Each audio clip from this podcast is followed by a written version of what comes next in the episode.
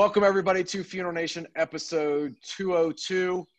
I'm Ryan Thogmartin. That is Jeff, the funeral commander Harbison. And this is the funeral profession's only weekly news and blabber show.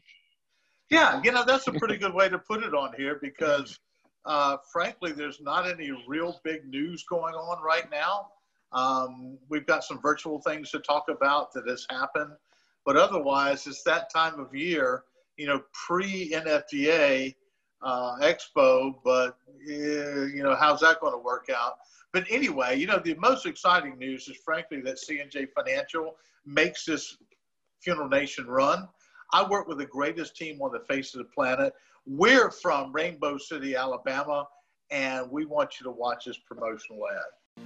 If all insurance assignment companies say they pay fast and are easy to work with, why do twice as many funeral homes choose C&J Financial? Over the past two decades, C&J its affiliates have served in excess of 633,000 families and funded more than $3.6 billion in assignments to funeral homes and cemeteries throughout North America. If you're tired of the hassle, headache, and cash flow delay in processing insurance death claims, C&J's Fast Funding program can help. Let us show you why thousands of funeral homes across America choose C&J for their assignment funding needs and why many associations, accounting firms, and industry leaders recommend C&J to their client and members. In every business, there's one gold standard. In insurance assignment funding, it's C&J. So Ryan, you know, uh, everything's gone virtual. There is a, a smaller organization down south uh, that met in Atlanta this week, and I understand they had about 100 people there. Be interesting to see if anybody comes out of there with any uh, COVID uh, symptoms or anything like that. But it's pretty well known that we're going to have a virtual NFDA this year. So, um, what's your thoughts on that?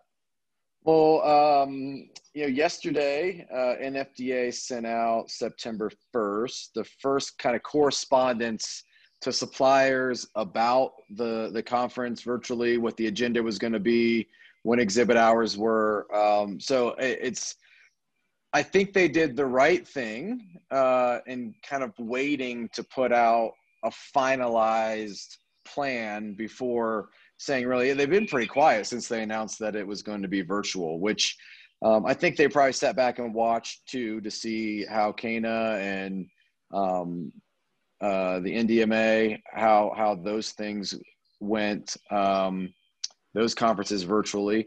So I have mixed emotions. Um, I'm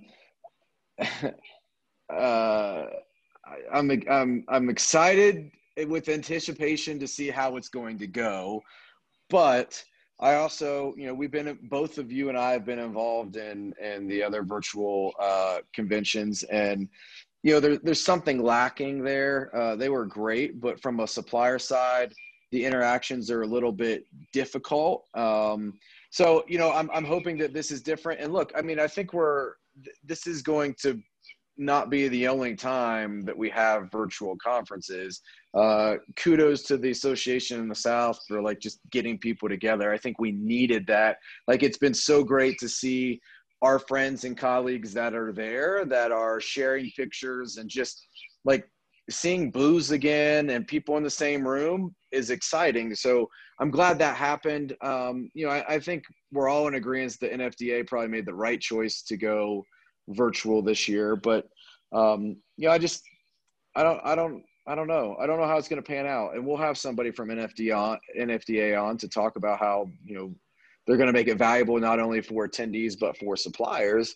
Um, and there's no doubt that they'll figure it out. But um, you know, it's it's just I don't know. We'll see. I love NFDA. I hate that it's going to be virtual. Yeah. Uh, unfortunately, uh, my experience with the a few of these so far this year, uh, from a supplier vendor standpoint, it was frankly pretty close to a bust.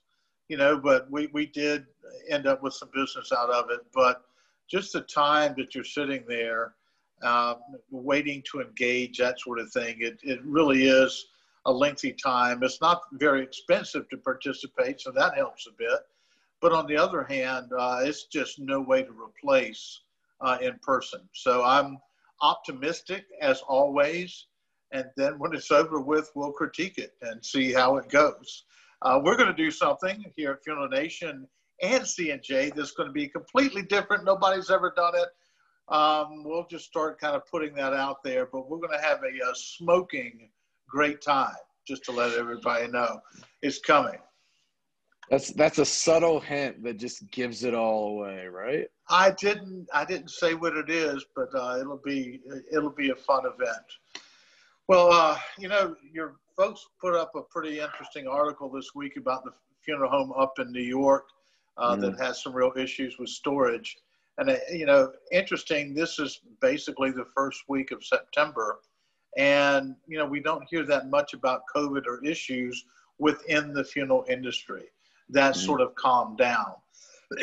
However, it didn't go without problems where we're still seeing uh, funeral homes having less revenue per call, getting more calls for the most part, but um, it's still changed. And uh, I know that we're still virtually meeting with families, but it's starting to open up a little bit where you can have capacity of, you know, uh, seating and that sort of thing versus you know back in, in May and uh, end of April where there was no one attending a funeral. So, you know, the news is good, but I don't think we're anywhere near out of the woods at this point.